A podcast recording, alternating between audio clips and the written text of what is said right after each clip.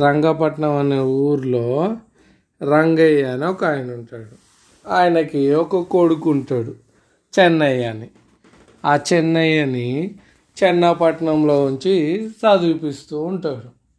ఇక ఈ రంగపట్నంకి చెన్నపట్నంకి చాలా దూరం. ఇక దసరా సెలవులు వస్తాయి అనగా ఈ రంగపట్నంలో ఉన్న రంగయ్య కొడుకుకి ఉత్తరం రాస్తారు. ఏమని?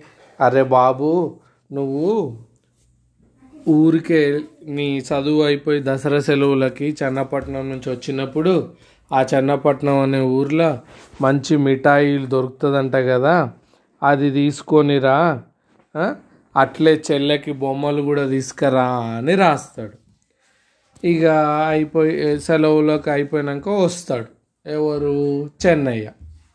చెన్నపట్నం నుంచి వచ్చి వాళ్ళ నాయనకి కాళ్ళకి మొక్కి అంతా అయిపోయినాక వాళ్ళ నాయన చూస్తూ ఉంటాడు ఇంకా మిఠాయి బొమ్మలు ఏం తెస్తలేడు ఏంది ఈడు అనేసి. ఇక అప్పుడు చెప్తుంటాడు నాయన నీ ఉత్తరం అందింది నాకు చదివిన చాలా బాగా రాశారు బ్లూ కలర్ దాని మీద గ్రీన్ ఇంకుతోటి రాసిరు వంద అక్షరాలు ఉన్నాయి ముప్పై పదాలు ఉన్నాయి అద్భుతంగా రాసిరు గుండ్రగా అనేసి అప్పుడు అలా నాయనకి నీ చాలే బడాయి మిఠాయిలు ఇవి తెమ్మంటే ఆ వీటి గురించి చెప్తలే కానీ ఇది చెప్తున్నావా? అది ఏం తెచ్చినావా తెలియదని అడిగితే నాయన తేలేదు అని అంటాడు. నీ అవ్వకి ఇదంతా నాకు సుత్తెందుకురా మరి అవి తెచ్చినవా లేదా అని చెప్పకుండా అనేసి అలా నాయన కోపగించుకుంటాడు. అదర్ర కథ. చిన్నగా ఉంది కదా? కానీ నీతి ఏంటంటే ఎవరైనా పని చేయడం ఇంపార్టెంట్ కానీ ముచ్చట్లు చెప్పడము అంటే ఏదైతే పని చెప్పిరో ఆ పనిని కంప్లీట్ చేయడం అంటే ఆచరించకుండా ఏదో సుత్తి చెప్పిరనుకో ఎవరు ఇష్టపడరు వాళ్ళని.